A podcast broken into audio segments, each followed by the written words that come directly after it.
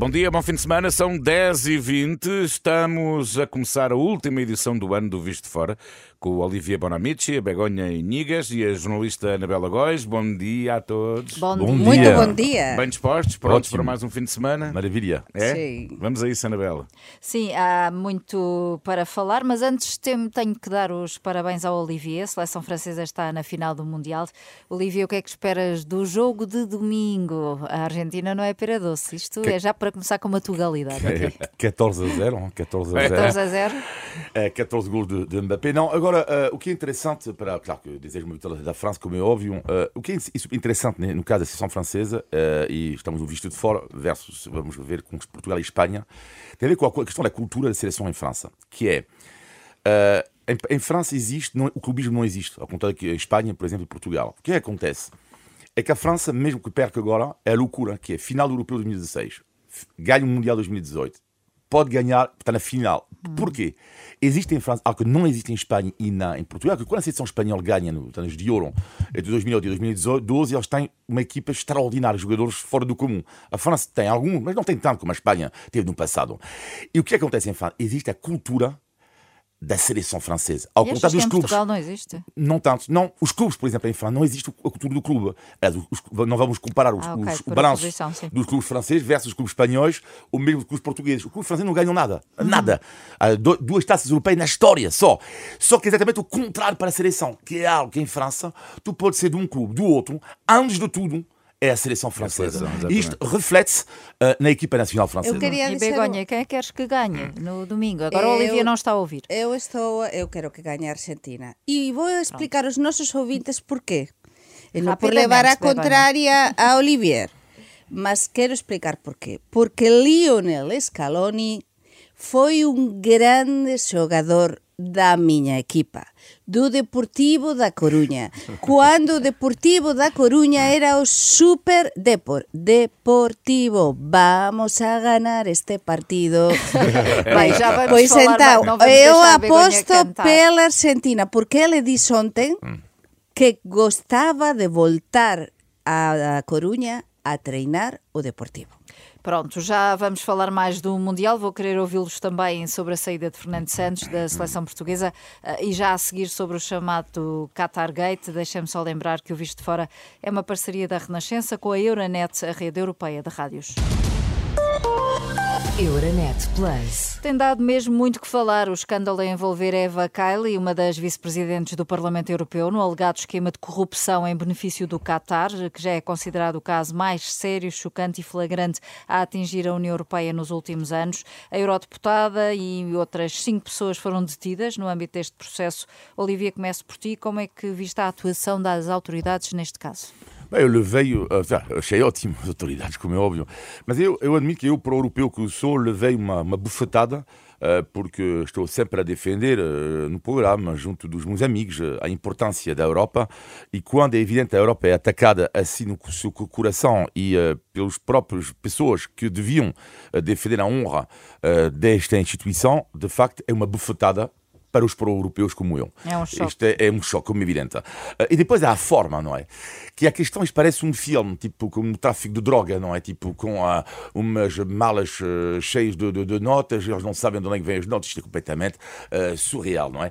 E depois eu diria, sobre a Europa também, acontece numa altura em que damos- damos lições de moral ao mundo inteiro, não é? E até damos lições de moral às pessoas como Viktor Orbán, é óbvio, Vladimir Putin, uh, e depois estamos a ver que uh, nós, afinal, também não, não, estamos, não somos os anjinhos uh, que alguns uh, querem pensar. No melhor pano cai a nódoa, não é, Begonha? Também ficaste chocada com este caso? Fiquei chocada porque precisamente os nosos ouvintes poden ouvir o programa de semana pasada onde eu explicaba que estive en Bruselas, na Bélxica, con os meus fillos. Estivemos no Parlamento Europeo e falaba do exemplo que significa e continuo a acreditar a mesma opaco, iso que significa o Parlamento Europeo, a Europa, para nós, porque é verdade, eu acredito. Mas eh, a miña conclusao é que a corrupção, o enriquecimento ilícito, chega a todo lado. E entao, isto que está a acontecer non significa que non funcionen as institucións europeas, como o Parlamento Europeo. O que significa é que cando alguén faz mal, como este caso,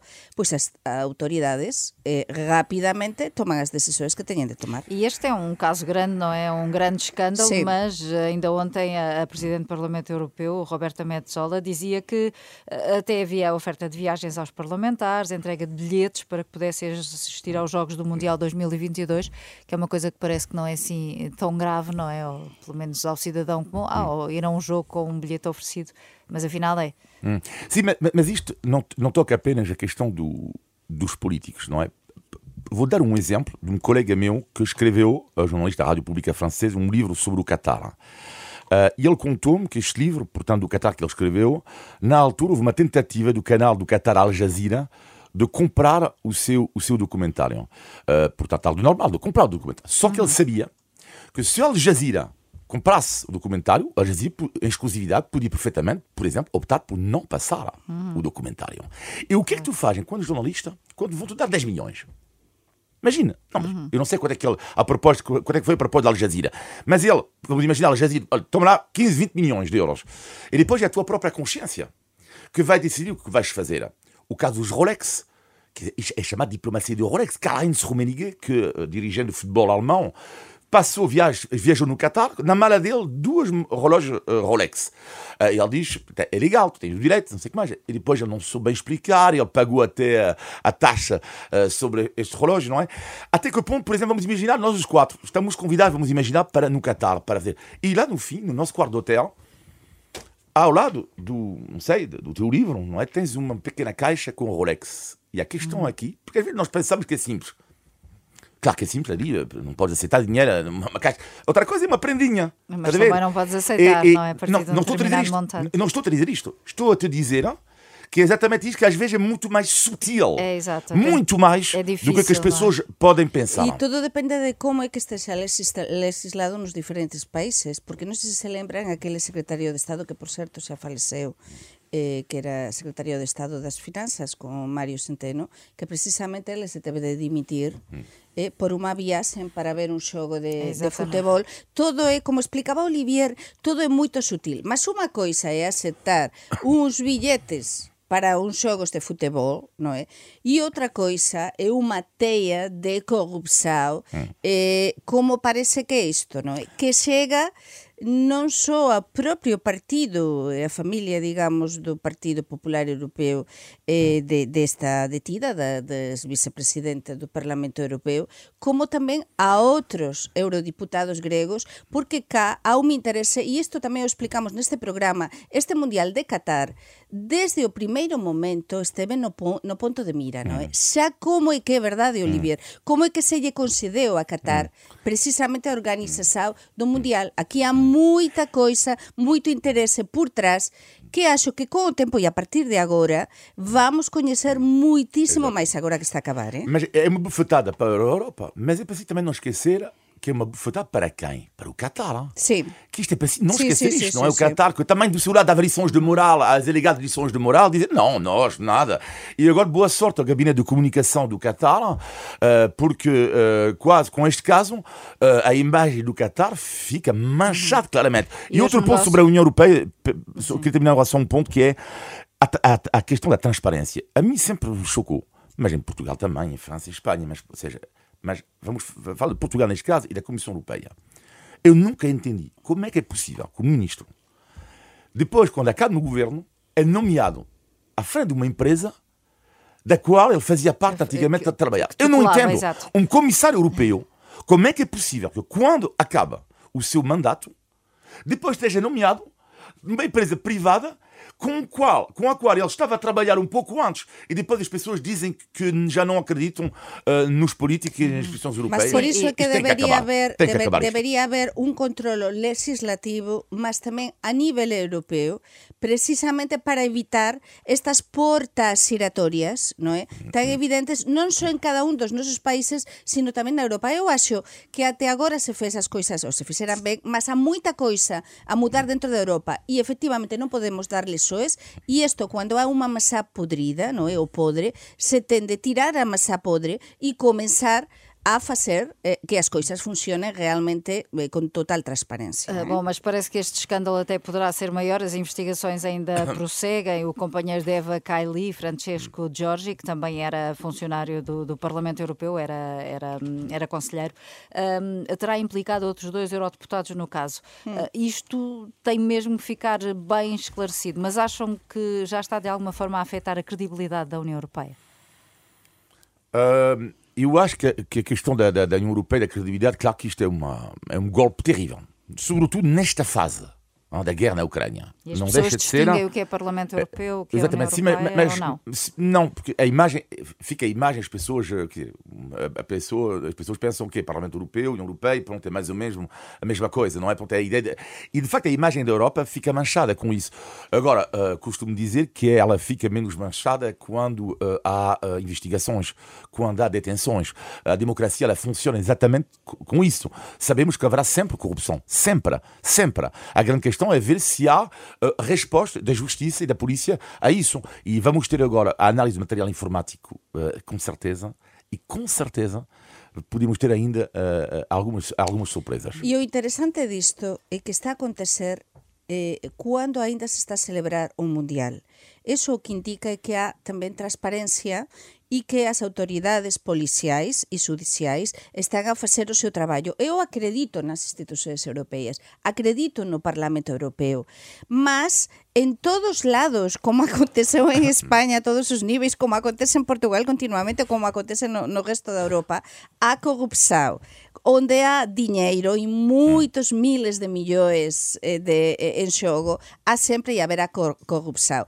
Mas eu acredito no funcionamento do Parlamento Europeo, acho que, que, que é o que temos e temos de acreditar E vamos acreditar também na, na, reforma que a Presidente do Parlamento Europeu anunciou que vai, vai delinear uh, e que deverá ser Isso é. apresentada é. no início do próximo ano, não é? Mas temos que avançar. Em Bruxelas, os líderes dos 27 tiveram ontem o último Conselho do ano, tal como nós aqui, o nosso visto de fora, não é?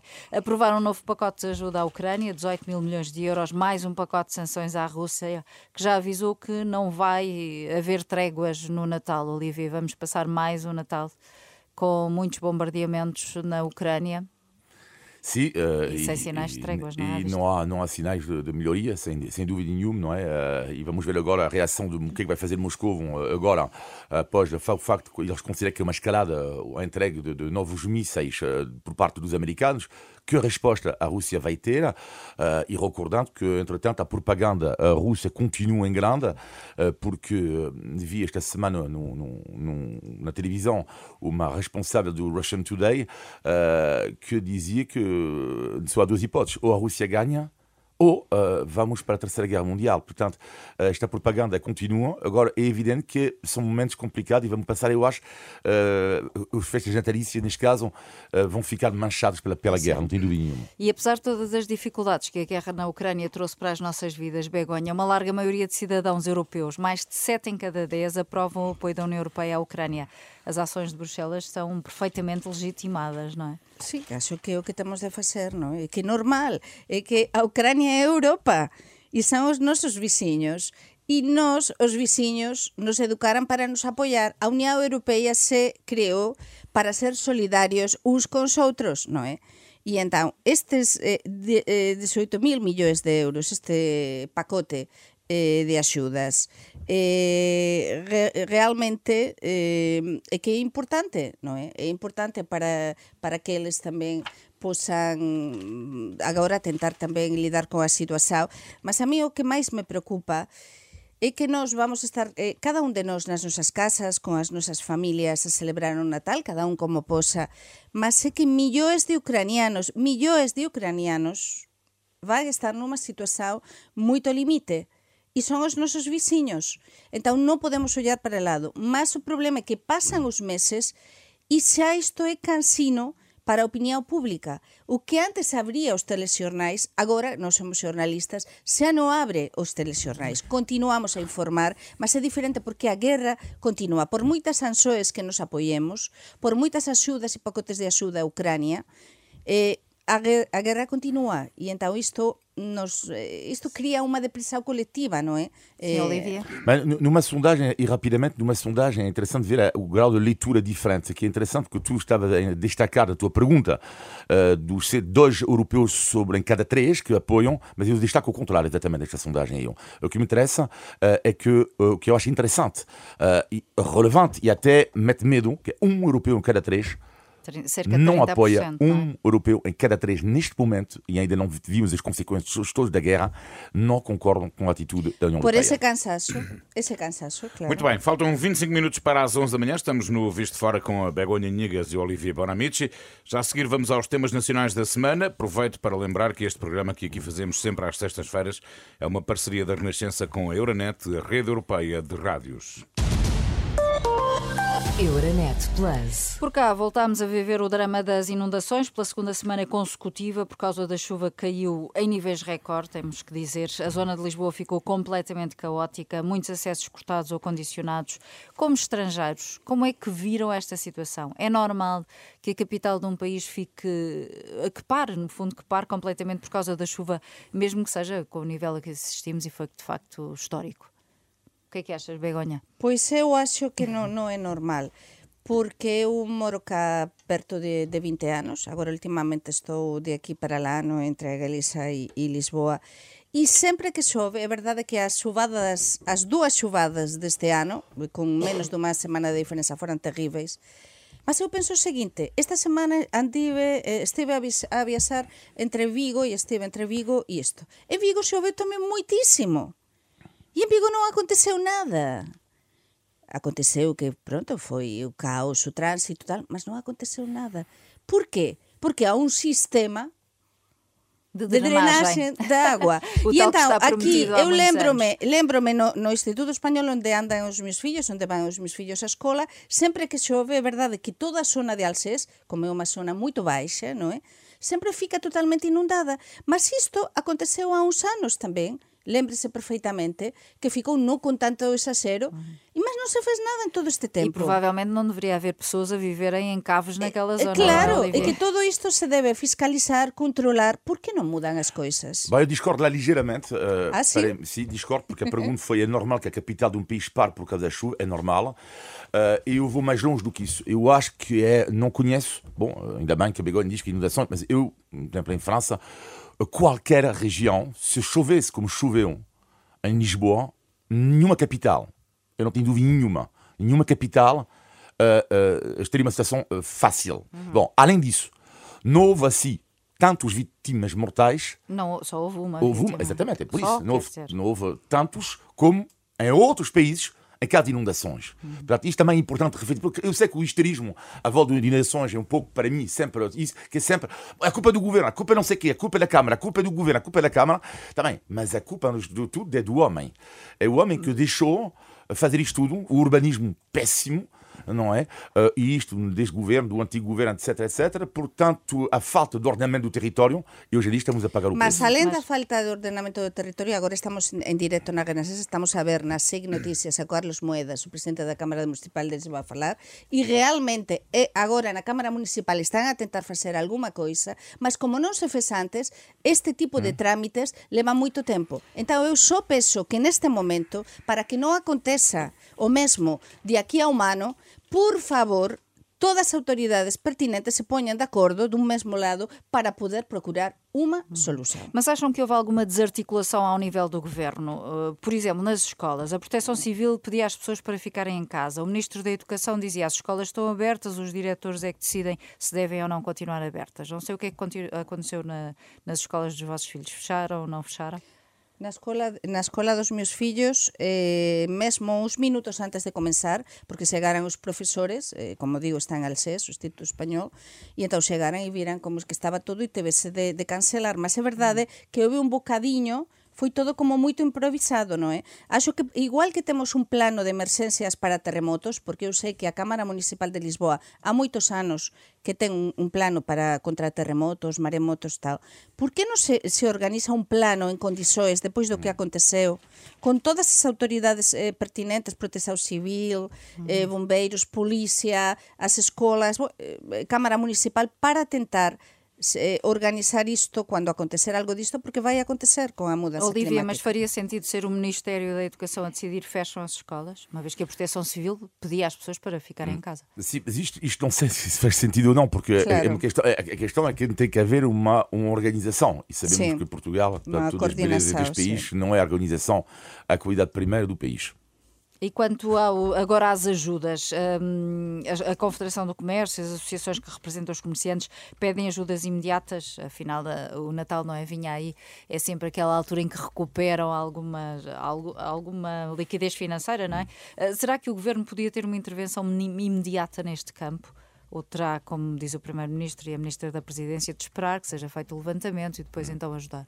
Vai ter que ser o mais rápido possível, um pouco nos incêndios, não é? Para situação de urgência, resposta urgente. Uh, mas eu diria mais uh, em relação também até a, a, a Begonha falava pouco do que vai fazer Carlos Moedas, e eu acho ótima esta iniciativa. Uh, e cuidado, porque as obras têm absolutamente neste tipo, lá por causa de inundações que vão ser cada vez mais fre- frequentes, uh, uh, as obras têm que correr super rapidamente e cuidado com a burocracia, porque o clima, as alterações vão mais rápidas do que, é que, do que a burocracia. E tem que haver absolutamente organização e resposta urgente. Mas por isso é importantíssimo criar um comitê eh, de, de uma comissão de apoio para isto, para evitar e catástrofes deste tipo, porque estamos, está a acontecer en todos lados, non é? Alén da, do sistema de drenaxe, coordinados, porque nun caso destes cando acontece unha xumada, unha xuvada, un fenómeno destes, non temos tempo a reasir se non houver unha organización previa, iso é evidente. Vamos avançar. O Governo aprovou um apoio extra de 240 euros para as famílias mais carenciadas. Vai ser pago no próximo dia 23, eh, porque sobrou dinheiro da execução orçamental. Eh, Faz sentido este tipo de apoio? Claro que é positivo e as pessoas vão, vão, vão provavelmente preci- precisam bastante deste dinheiro, mas faz sentido este tipo de apoios pontuais? Eh, Não parece que o Governo está um pouco a navegar à vista?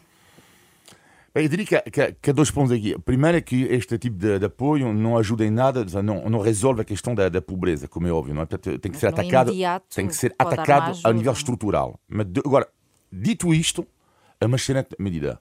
E o que é que me chocou nisto foi a reação da oposição, neste caso em Portugal, uh, do Luís Montenegro, neste caso que eu disse que era a ideia do PSD. Sabe o que é que eu pensei? Eu pensei, é por isso que as pessoas já não votam. As pessoas, eu tenho, mas o, o contrato teria sido igual. Se tivesse sido Luís Montenegro no poder, hein, o PS teria dito a, a ideia é nossa. E parece que estamos, às vezes, no recreio, não é? Onde, quando há uma boa medida, como tu não pertences a este clube, tens automaticamente que criticar a medida. É uma loucura. Eu tenho amigos meus do, do PS que cada vez que o PSD toma- tomava uma medida, juro-te, era uma vergonha. E eu, neste momento, tenho amigos meus do, do, do, do, do PSD que, o contrário, o António Costa pode dar até, olha, 1.200 euros por pessoa. É uma vergonha. Mas é uma vergonha. É uma tudo- loucura. Mas é uma loucura. Chega uma altura que 240 euros é dinheiro, eh, é sobretudo ao, ao contar da outra medida que para mim não era justa, porque a outra medida dos tais eh, 125 euros era quase para toda a gente, enfim, até Não, ganho é 2.500 euros. 2.700 Sim, euros tá- brutos. Sim, está bem, mas pronto, eh, eh, lá neste caso é para as pessoas ultra carenciadas. Esta medida faz sentido. Mas apesar de tudo, Luís Montenegro elogiou a medida, só que Sim, não, reclamou como exatamente isso. sua. Não, não, mas elogiou. Mas Claro que ele elogiou, elogiou. Porque hoje em dia, como as pessoas não reconhecem o, o, o bem dos outros, dizem assim: bom, eu aplaudo, mas a medida é minha. É tipo, Uh, a propósito do Primeiro-Ministro, tem dado brada a entrevista que António Costa deu à visão, não tanto pelo conteúdo, não sei se, se repararam alguma medida que tenha sido anunciada, mas mais pela forma como falou. O que é que acharam de- da postura de António Costa? Begonha. Eu acho que o Antonio Costa está un bocadiño a solta, esa expresa, expresa portuguesa, é dizer, ele está a vontade xa demais. E entón a maioría absoluta e as maiorías absolutas é o que teñen, non é? Depois de tantos anos no poder. Críticas, parece que tens o direito a criticar. E entón por iso é tan importante en democracia ter unha oposición forte, non é? E que o povo se sea consciente tamén que eh, temos a, a, a hipótese tamén de poder elexir os nosos políticos, poder criticar e tamén poder dizer o bon. Mas eu acho, eu non gostei, non gostei do tom, realmente non gostei. E o que é que achaste, Olivia, desde queques guinchadores que chamou aos deputados da Iniciativa Liberal, de dizer que o Chega tem voz grossa? É Ainda que- recorreu a uma expressão infeliz do antigo ministro socialista para dizer que não é jamais, mas que nunca será Presidente da República e pelo caminho ainda aproveitou para criticar Cavaco Silva e Mário Soares. Mas isto, a crítica que de, de pareceu Cava- o tom? a crítica sobre o Cava- Cavaco Silva é uma resposta aos artigos eh, de Cavaco Silva sobre António Costa. Portanto, é uma resposta claríssima. a Mas a ele dá. forma, a forma como fez Sim, essa sim, a crítica. forma eu diria que é que não é muito feliz. Esta forma de não é muito feliz. Ele pode lá estar a combater ideologicamente a iniciativa liberal e, e o Chega, ah, mas ele é, hum, pronto, é o primeiro-ministro. Portanto, tem que haver, tem que haver mesmo no- no- na forma como fala e como dá entrevista alguma, alguma, alguma contenção. Sí. Ainda temos de falar da saída de Fernando Santos. Já era de esperar que o técnico deixasse a seleção de futebol, Begonha, depois da eliminação de Portugal. Ai, e esta, Marrocos, Marrocos, Marrocos acabou con dois seleccionadores da, os dois da, da Península Ibérica, non é? Acabou con, eh, con o seleccionador español e con o portugués. Mas é verdade que estábamos a falar e xa eh, as persoas nos cafés, entre amigos, estábase a ver que o Fernando Santos e a estar de saída e, e a sair, non é? acho que é o fin dun ciclo, mas tamén temos sempre de agradecer e de lembrar. E o que fez o Fernando Santos foi muitísimo eh, para, para engrandecer a selección de futebol. Mas depois de tanto tempo, é normal esta mudanza, non é? Acaba este ciclo e agora chega e esperemos que seja un ciclo esperanzador aproveitar todo o potencial que ten Portugal en futebol, que é moitísimo, eh? E agora, Olivia, quem é que vem lá? Ah, não Ai, sabemos, não é? é. Vamos, vamos ver. ah, eu acho que calcula-se. há A- bola de cristal, a ah, bola de cristal. Não, não, não. A bola de cristal eu Dos acho que vai ser, vai ser de o, que se jovem, o jovem Rui Jorge, eu acho, o treinador do, dos Sub-21, eu acho que será ele, e depois será José Mourinho. Portanto, eu acho que o caminho, o caminho vai ser Rui Jorge, acho eu, e depois, caso não funcionar com o Rui Jorge, mas cuidado, pode funcionar também, não é? Ok. Ah, caso funcionar. Como diz Ruben Amorim, se corre bem. É isso, corre bem, exatamente. Agora, eu acho, em relação ao Fernando Santos, rapidamente, eu- a questão aqui é que há muitos treinadores que vivem, eh, mas isto não é uma crítica sobre ele que faço agora, é uma questão de constatação, que vivem muitos anos, que ficam, porque, porquê? Porque ganharam um troféu importante. Aconteceu em outros países assim, o Torreagel na Grécia, por exemplo, que é quando ganhas uma competição como Portugal ganhou no Euro 2016, que é o primeiro grande troféu, afinal ganhou Portugal, o que é que acontece? Acontece que depois eles vão te dar mais crédito ao longo dos anos, porque tenho certeza que se Fernando Santos não tivesse ganho o Europeu 2016, já teria saído há muito mais E tempo. se tivesse ganho o Mundial, ficaria até ao final? Mas depois tu, vai, tu, tu- tu nunca sabes, não é? Depois a a questão, é, tudo na vida é motivação. Imagina que o Deschamps, o seleção francês, ganha. Seria duas vezes consecutivas. E a partir daí, tu, como tudo na vida, tu continuas no teu lugar ou vais-te embora porque tu consideras que tu já ganhaste tudo o que havia para ganhar. Se o deixar não ganhar, achas que sai?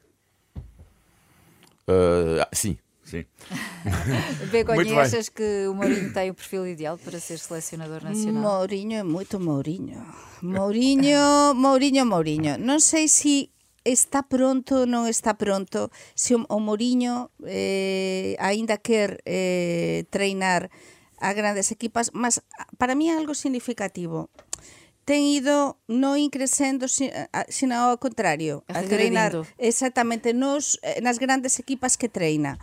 E então ele é moito inteligente. A Roma é uma grande equipa. Sí, é unha grande, eu gosto moito, mas non é tan grande como outras que treinou.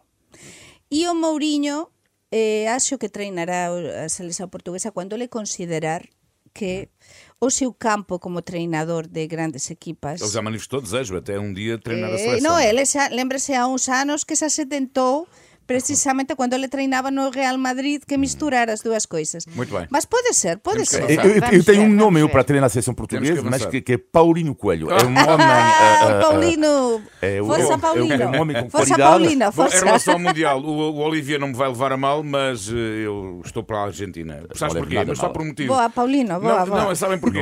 Primeiro estão a jogar muitíssimo bem e gosto muito do futebol da Argentina. sim. E para mim, a França é o Benfica das seleções. Sempre foi. Bom, vamos em frente. Está na altura do índice de tugalidade. Índice de Tugalidade.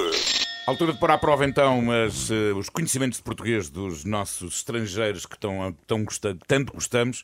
Eh, E no desafio de hoje não vamos à peixaria, mas gostava que me dissessem o que é ter sangue na guerra. Na, na guerra. Silêncio, temos que arranjar Olha a uma cara, música cara da para vergonha este é silêncio. maravilhosa. A cara da vergonha é maravilhosa. Eu não sei, e acho Que que, que é que, guerra? tu É também um não sabes. Não sabes o que é uma guerra? A guerra dos pais? que é Ah, guerra? sim, sim, sim, sim. Sim, claro, sim, claro. mas eu não, sinceramente não, não É estar irritado, estar irritado. Então vamos, vamos aos conhecimentos de gastronomia. Quando um peixe tem sangue na guelra, é sinal quê? Que está podre. Está fresco. está muito fresco, com muita energia. Tu nunca muita, vais às muita energia, Olivia. muita Atenção, energia. atenção, aí está o que é. Eu também Boa! sou, Ana, eu É também o quê? É, Eu não percebi. é ter vida, ter vivacidade, ter Como nós, energia. Olivier, como É aquilo nós. que os jovens normalmente têm. Exatamente. É, mas como é que é essa questão tem- do peixe? Juro que eu não sabia disso. Como é que é Não questão do sabias peixe? tu quando vais comprar Não. peixe, não sabes? Não, pá, eu só vejo. Olha sempre eu- para a eu- Olha eu- sempre para a guelra. Se Mas- tiver, se tiver com sangue ensanguentada, vermelhinha. ensanguentado. É sinal que o peixe é fresco. que tens origem O na, é na. Bretanha, por tal que não, não és galego. Temos que eh? avançar, meus Não, amigos, não. temos que avançar. Portanto, prova superada pela Begonha. Com ajuda. Índice de Tugalidade. Falta-nos o positivo e o negativo da semana. O teu negativo, Begonha. O negativo é evidente. É máis unha seia, máis un trastorno para todos os lisboetas, máis unha, estáse a ver unha desorganización e descoordinación e entón é moito importante no día a día do que a capital dun grande país como este o noso Portugal que por favor se procuren solucións para que isto non volte a acontecer da mesma maneira, mm. non é? Tentar procurar solucións. E, e ven máis unha cea. É a ceia de Natal. Teu negativo. O meu negativo da semana tem a ver com, com a propaganda. Tem a ver com. O meu negativo da semana tem a ver com a propaganda política. Uh, neste caso, na escola do meu filho, uh, que é, uh, falava pouco da propaganda do Kremlin, e na propaganda, na escola do meu filho, escola pública portuguesa, houve esta semana uma palestra política com três partidos políticos: o Partido Socialista, o Bloco de Esquerda uh, e. Esqueci-me um terceiro, fiz dois partidos, aliás, Partido Socialista e Bloco de Esquerda. E não houve o PCP, não houve o Chega, não houve a Iniciativa Liberal, não houve o PSD, não houve o CDSPP. Não entendo. Eu não entendo como é que numa escola pública uh, liberdade de cada país, uh, cada país, cada partido, aliás, representar as suas ideias, pouco importa as nossas. É o mínimo. É o mínimo da democracia. É o mínimo. Vamos ao positivo. Agora temos que ser muito rápidos. Begonha. Positivo chamase Xantar Benéfico de Natal da AMPEL, da Asociación das Mulleres Profesionais Españolas en Lisboa, entre as que me encontro, forma parte da Diresao, que tivemos onte no restaurante do El Corte Inglés, maravilloso en prol dunha, dunha asociación eh, unha ONS portuguesa foi maravilloso a alegría, descontrasao, nos encontrar, partillar, ser solidarias, porque cada cual da súa maneira ou con a súa maneira debe tentar e con as súas condições eh, viver feliz, tentar descontrair e sobre Exatamente. todo axudar os outros. Eso Exatamente. acho que é o máis importante, non? O teu positivo. É um positivo, se me permite algo de pessoal, porque eu finalmente vou passar o Natal em Portugal há 10 anos que não passava Natal em Portugal, para ter o regresso ao bacalhau e depois é a dupla cultura, porque a dupla cultura que eu tenho, porque é, eh, tem três com italiano, mas vamos dizer assim que é francês e português, porque a entrada será o prato da minha região da Bretanha, que, Que é o é? marisco, bem, marisco. as ostras, nomeadamente, e depois então para a dupla cultura será o bacalhau. bacalhau. eh, E vas preparar tú, Olivier? devido, eh, Joker. Vas, prepara vas Jo- preparar, jo- vas jo- preparar o claro, bacalhau? tudo. É o último visto de fora antes de- deste ano de 2022. Desejo-vos um santo e feliz Natal. É igualmente. Feliz Natal. Para Feliz gente Natal para todos. Entrem bem em 2023 e que estejamos aqui todos cheios de força e esperança, sobretudo, para um novo ano. Tchau, Muito obrigado. obrigado. Feliz Natal. Obrigado. Feliz Natal. Obrigado, Feliz Natal.